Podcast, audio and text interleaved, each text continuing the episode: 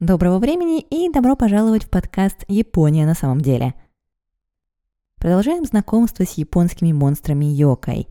В прошлый раз я успела рассказать вам о демонах японской старины, о магах Онмёдзи, защищавших столичный Киото, и о рождении нового типа йокаев – Цукумогами.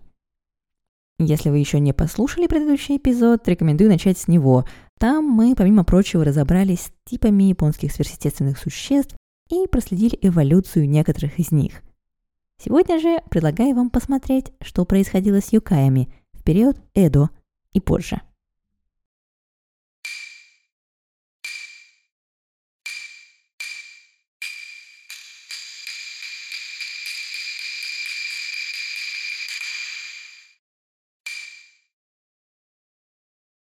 С начала 17 века люди из небольших городов и деревень активно стекаются в Эду и Осаку, делая их центрами культурного обмена. Здесь развивается и расцветает кукольный театр и театр кабуки, зарождается печатная индустрия, выпускающая не только красочные гравюры укиё но и недорогие многотиражные книги, многие из которых были полны иллюстраций – Юкаям в этом мире драмы, коммерческого искусства и билетристики было уготовано особо теплое место. Но прежде чем оказаться на страницах книг, им следовало попасть в большой город. И тут на помощь Юкаям пришло популярное развлечение – Хякумоногатари – Суть Якумоногатари заключалась в том, что собравшиеся рассаживались в освещенной свечами комнате и по очереди рассказывали короткие страшные истории о монстрах, призраках и мистических событиях. Закончив свою историю, рассказчик задувал одну свечу. Когда последняя история была рассказана, комната погружалась в кромешную тьму. И затем, по легенде, в ней появлялся настоящий юкай. В XVII веке хякумоногатари были довольно популярным времяпрепровождением, во время которого люди делились историями и легендами своих родных мест, личными встречами со сверхъестественным или популярными рассказами из китайской литературы. И прошло совсем немного времени, прежде чем истории и населяющие их существа стали придумываться специально для игры. Недолго дремали и продавцы книг, которые вскоре начали собирать и печатать сборники популярных историй. Некоторые даже пытались придумать собственные объяснения мистическим явлениям из рассказов. Публикации продолжились и после того, как сама игра утратила популярность. К этому времени Кайдан, страшная история, стал уже вполне независимым жанром популярной литературы – но если вы заглянете в сборники страшилок периода Эдо, будь то одна из современных антологий или признанный шедевр Уэда Акинари Угэцу Моногатари, вы заметите, что Они, Тенгу и даже Цукумогами встречаются в них довольно редко. Их место занимают мифические звери и персонажи регионального фольклора. В период Эдо мы знакомимся со снежной женщиной из северных провинций, населяющими пруды и реки японской глубинки каппами – с животными-оборотнями тануки и бакинеко. Об этом часто забывают, но период Эду был, помимо прочего, и периодом интеллектуальной активности, подстегнутой неоконфуцианской философией познания вещей, получившей в Японии название сисюгаку. Пожалуй, идеальным примером такого интереса ко всему на свете послушать 105-томная энциклопедия Вакан Сансай Цзюэ, составленная в 1713 году осакским доктором по имени Терадзима Рион. На страницах этой гигантской энциклопедии русалки упоминаются в разделе о рыбах, а прочие юкаи появляются наряду с обычными животными. Каждая статья включает в себя детальное описание физических характеристик существа, его повадок и среды обитания. И хотя нам это кажется странным, для японца эпохи Эдо Каппа был ничуть не менее реален или фантастичен, чем жираф или носорог. По крайней мере, ваш сосед мог лично видеть Каппу. Носорога он совершенно точно никогда не видел и не увидит. А теперь пришло время познакомиться с человеком, которому мы во многом обязаны нынешним обликом Юкаев. В 1712 году в Эду родился Торияма Сакиен – О его жизни известно довольно немного, но мы точно знаем, что он учился рисованию у мастеров элитной школы Кано, но потом решил, что хватит с него вычурной живописи и стал свободным художником. К середине XVIII века йокаи уже начали постепенно отделяться от историй, в которых они появлялись. Художники рисовали их по отдельности или представляли на иллюстрированных свитках вместе с другими юкаями. Но в 1776 году Торияма решил издать серию книг, озаглавленную «Газу Хякиягё», своего рода энциклопедию юкаев. Каждая страница его книги была посвящена одному существу – Большую часть листа занимал линейный черно-белый рисунок, сопровождающийся подписью и иногда небольшой справкой. Но поскольку Сакиен начал свою коллекцию с изображения самых популярных существ, большинство из них просто не нуждались в представлении. Страница с изображением Каппы, например, заглавлена «Каппа», также известен как Каватару. Первая серия книг оказалась настолько популярной, что перепечатывалась несколько раз – и породила несколько продолжений. В своих последующих работах Секен приводит все больше и больше комментариев, объясняя, где какой юкай живет и чем он обычно занимается. В какой-то момент Секен перестает просто изображать уже известных ему из старых свитков, энциклопедий и преданий юкаев и начинает придумывать собственных. И хотя сейчас сложно сказать наверняка, некоторые ученые считают, что примерно 85 существ из книг Сакиена до этого просто не существовали. Так или иначе, но Сакиен создал уникальный справочник юкаев, включающий не только знаменитых, но и менее известных существ. Он познакомил японского читателя с полузабытыми китайскими монстрами и существами из дальних уголков самой Японии – сделав их ближе и понятнее для массового читателя. И хотя, судя по кратким предисловиям самого Сакиена, он рисовал юкаев и писал краткие колкие заметки о них исключительно для увеселения публики, формат его книг, крайне похожий на тот, в котором издавались серьезные энциклопедии, заставил многих обращаться к его работам как к информационным справочникам – и даже сегодня его каталоги часто используются как достоверное повествование о мире юкаев эпохи Эдо. Но, к слову говоря, книжки были далеко не единственным вкладом Сакиена в популяризацию юкаев.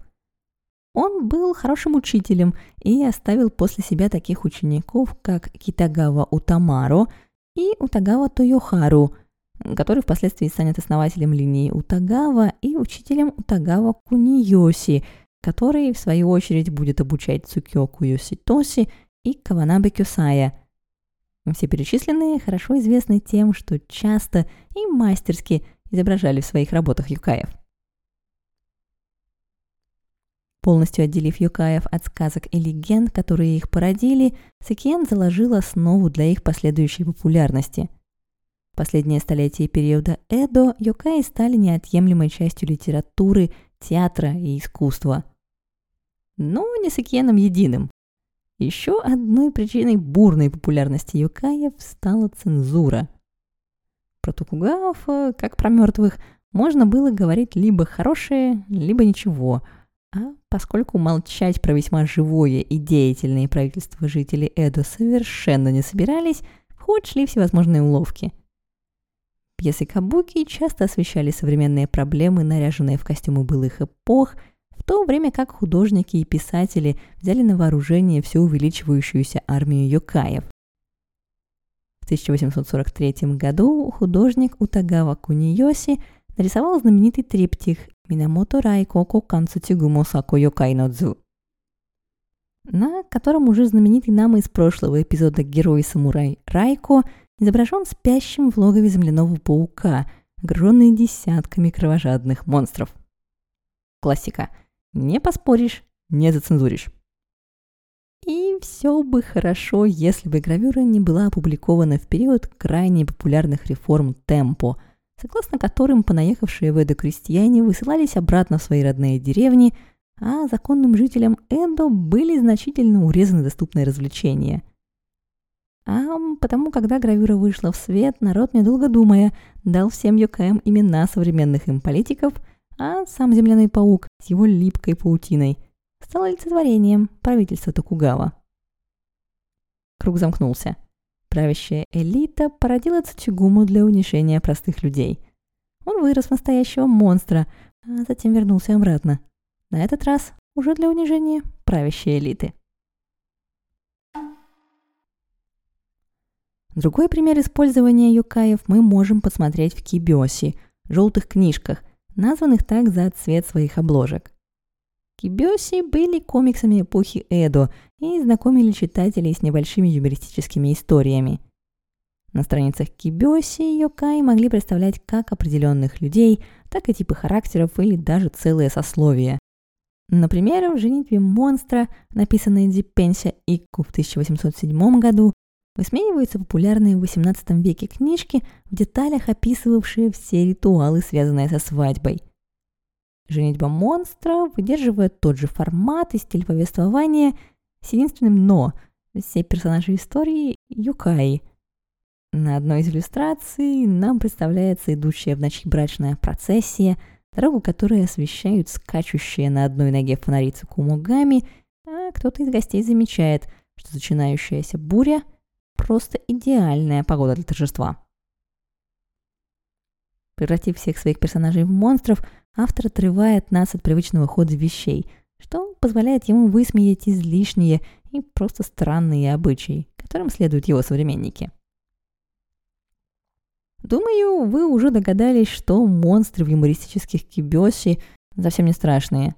Они причудливые и смешные, и такими они по большей части навсегда и останутся. Не связанные с конкретным повествованием Юкай становятся просто мультяшками, вроде диснеевских Микки Мауса или Дональда Дака. С конца XVIII века их можно встретить на настольных и карточных играх и увеселительных шоу – но чтобы вы не подумали, что юкаи были увлечением только для городских жителей, японские рыбаки, например, в свободное время мастерили русалок. Для этого хобби нужно было всего лишь добыть тело обезьяны, выловить подходящую по размеру рыбу, сшить верхнюю половину тела обезьяны с хвостом рыбы и высушить получившуюся мумию. Можно было обойтись и вовсе без обезьяны.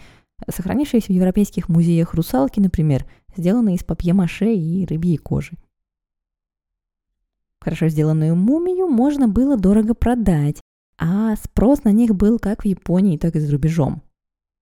Одну такую русалку купил у голландских торговцев американский капитан Самуэл Барретт Эйдс, и осенью 1822 года мумия русалки всколыхнула научные круги Лондона. 20 лет спустя японская русалка оказалась и в США – и в 1842 году была выставлена на показ в шоу Барнума под названием «Русалка Фиджи». 85-сантиметровый экспонат стал настоящей сенсацией. Он не только разрушил миф о прекрасных и пленительных русалках, но и заставил ученых вернуться к разговору об их реальности. Но пока западный мир не мог налюбоваться на поделки японских рыбаков, сама Япония столкнулась с весьма реальным монстром – эпидемией холеры. Впервые попав в Японию в 1822 году из Китая, через королевство Рюкю на Окинаве, холера уносит множество жизней, но, к счастью, не добирается до самой населенной части страны. В 1858 году она приходит снова, на этот раз, вероятно, завезенная американским кораблем, который недавно побывал в Японии в связи с подписанием торгового договора – Унеся жизни более чем 100 тысяч человек в одном только Эдо, холера сеет панику. И самое страшное в ней то, что никто не знает, чем вызвано заболевание и как его лечить. Поэтому в Японии появляется холерный юкай. В XIX веке холера была известна в Японии как курори – быстрая смерть. Записывалось же название болезни тремя иероглифами – тигр, волк и понос, отражая кровожадность заболевания и его самый распространенный симптом. Демон холеры тоже получил имя Корори, но вместо поноса последним иероглифом его имени стал Тануки. В результате родилась химера с головой и передними лапами тигра, туловищем волка и задними лапами Тануки. И хотя представление о том, как выглядит причина недуга, никак не помогало в его лечении, дав болезни имя и форму, люди, как предполагает исследователь Юкаев Кумацу Кадзухико, пытались его приручить. Ведь если лица демонов на черепице отгоняют невзгоды, то вполне возможно, что и изображение Курори у входа покажет настоящему монстру, что дом уже занят. Последний раз холера вернется в Японию в 1862 году. После же наступит эпоха просвещенного правления Мэйди. Люди узнают, что причиной болезни является зараженная колодезная вода, и исследование санитарным рекомендациям положит эпидемиям конец. Но что в такую просвещенную эпоху ожидало Курори и других юкаев? Сцены кабуки и гравюры они переселились в книги и журналы, издаваемые учеными, которые страстно хотели разоблачить мистические явления с научной точки зрения. И здесь мы встречаемся с Иноуэ Энрё, основателем науки о юкаях. Своей целью Энрю называл рациональное объяснение народных суеверий. На деле же он был настолько увлечен сверхъестественным, что получил прозвище Йокай Хакасе, профессор Юкай – Иноуэ Энрио родился в семье буддийского настоятеля и получил как традиционное, так и западное образование.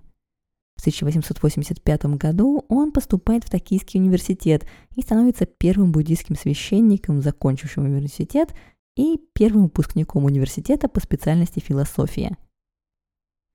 Еще во время учебы в 1886 году Иноуэ с друзьями образует Фусиги Кенкюкай – клуб изучения загадочного – и хотя клуб собирается всего три раза, ничто уже не может остановить погружение Энрю в мир Йокаев. В 1893-94 годах он публикует свою первую посвященную Йокаям работу, более чем двухтысячестраничную Йокай Гаку Коги. И затем на протяжении всей жизни продолжает путешествовать по Японии, собирая региональные и локальные легенды и обычаи, связанные с Йокаями – в своих многочисленных работах Инуэ пытался определить юкаев на две большие категории – какай – ложные юкаи и синкай – истинные юкаи. Он надеялся, что отсеяв всех ложных существ и связанные с ними предрассудки, он сможет найти истинно необъяснимое и поможет японцам приблизиться к просвещению. И, к слову говоря, именно газетные публикации и лекции Инуэ и поселят в популярном лексиконе слово «юкай». В 1891 году 34-летний Инуэ Энрю, который уже на всю голову погрузился в изучение сверхъестественного, заезжает в город Мацуэ, префектура Симаны.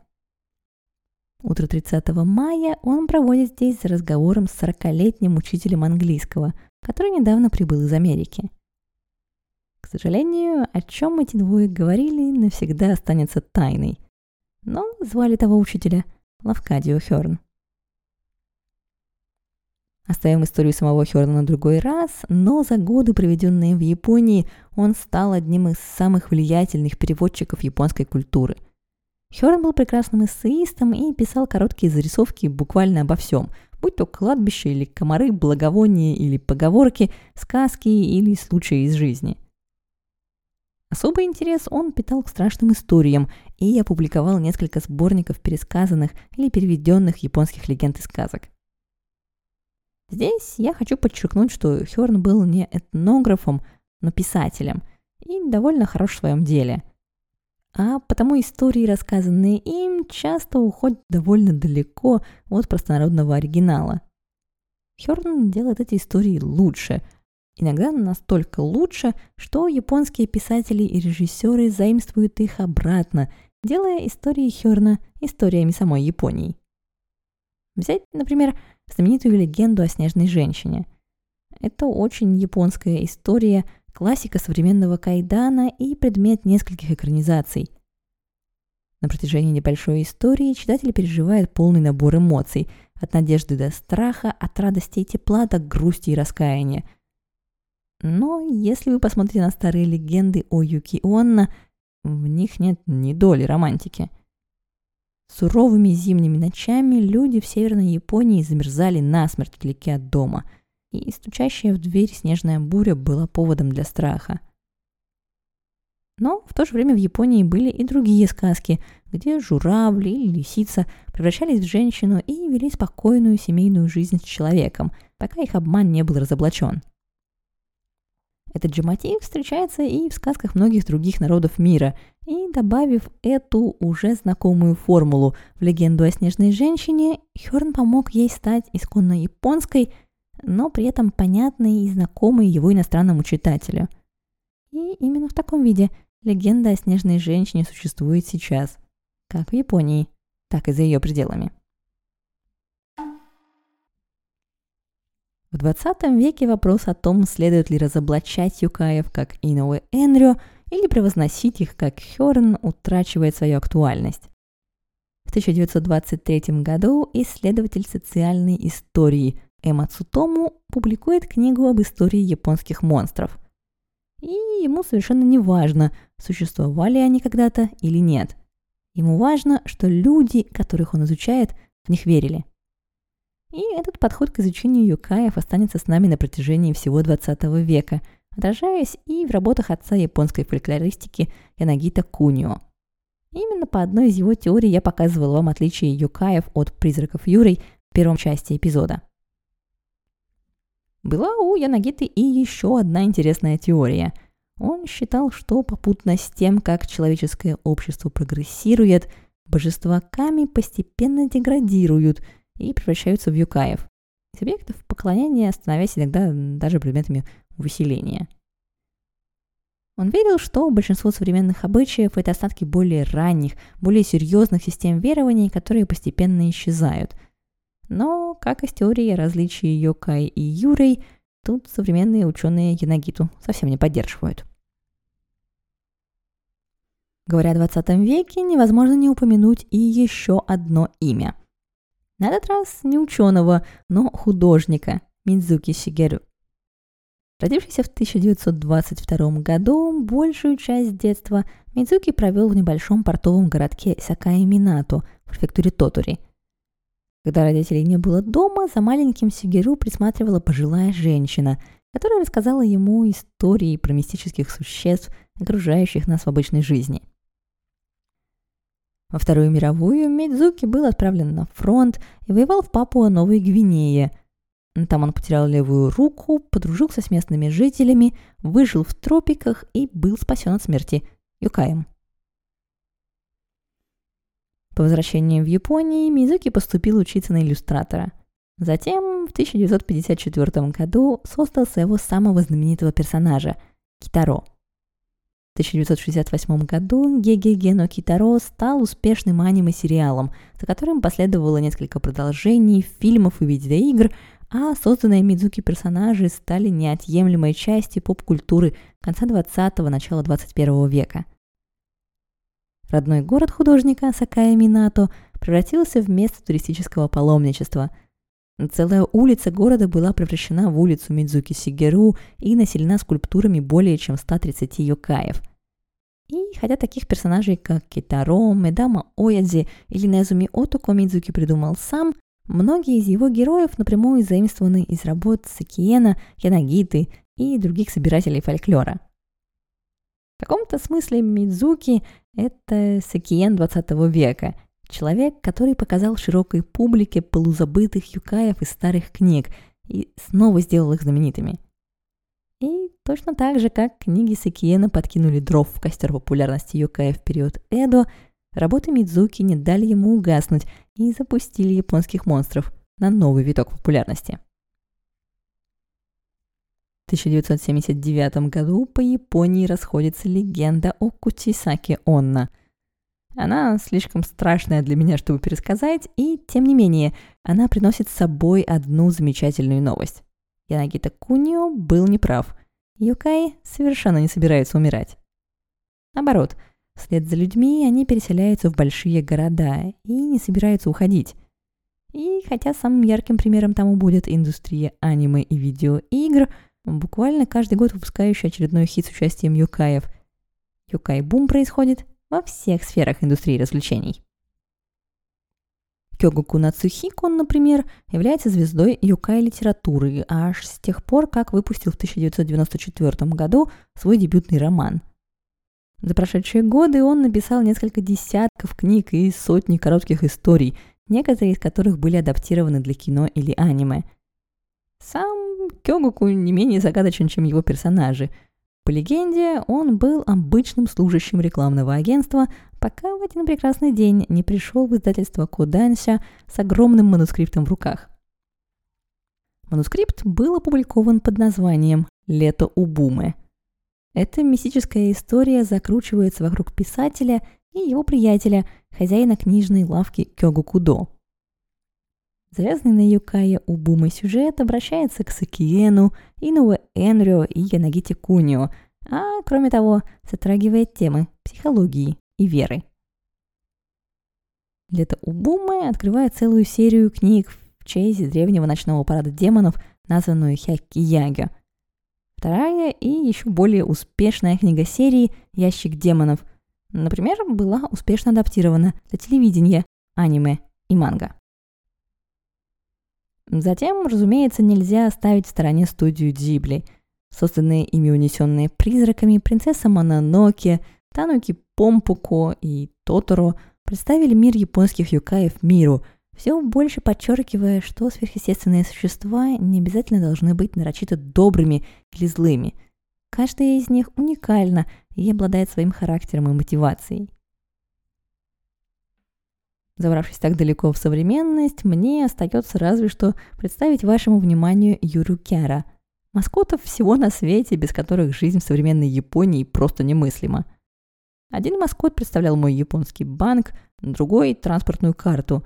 Свой маскот есть у городских автобусов Киото, в то время как у города Киото маскотов целых два. И хотя большинство юрукера не является юкаями в прямом смысле слова, креативный процесс, стоящий за их созданием, очень похож на тот, что в своих работах использовали Туруяма Сакиен и Мидзуки Шигеру.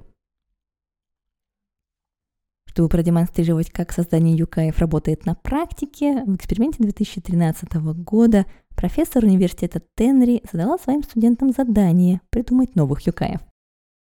В результате она получила несколько юкаев, ускоряющих ход времени, заставляя студентов опаздывать на занятия, несколько других, родившихся из игры слов, и один прекрасный образец, названный хитома. Один промежуток или промежуток между людьми. Вероятно, вы даже встречали этого юкая в дикой природе, потому что хитома – это не что иное, как одно свободное место в забитом вагоне – оно абсолютно пустое, но почему-то никто не спешит его занять или даже не замечает, как будто оно уже занято юкаем. В завершение этого эпизода я хотела бы ответить на вопрос, который мне часто задавали про юкаев. Неужели японцы до сих пор верят в существование монстров? Признаюсь честно, моя выборка не настолько велика, чтобы говорить за всех японцев – но у меня есть друзья, которые утверждают, что лично встречались с призраками. А один раз водитель такси рассказал мне, что переехал в Киото, чтобы разобраться в тайне своей прошлой жизни, потому что много лет ему не давал покоя сон, в котором его, самурая, напав сзади, убивает кто-то из близких товарищей. И все же для большинства людей Юкай не становится предметом ежедневного разговора. Хотя я прекрасно понимаю, откуда растут ноги у этого вопроса. Япония занимает мировое лидерство по количеству населяющих ее мистических существ, а все мистическое погибает, когда в него перестают верить. Японские же монстры продолжают жить и процветать, несмотря ни на что. Их учитывают, изображают и возрождают, они меняются и эволюционируют вместе с людьми. И их истории продолжают рассказывать. Возможно потому, что йокаи, как мы уже выяснили, не такие на самом деле и плохие. На этой ноте, пожалуй, сегодня и попрощаемся. Помните, что вы всегда можете найти меня в соцсетях по нику Japan Explained или на сайте подкаста japanexplained.com, где вас ждет дополнительная информация по теме каждого выпуска, статьи и контактная информация. До скорой встречи. Пока!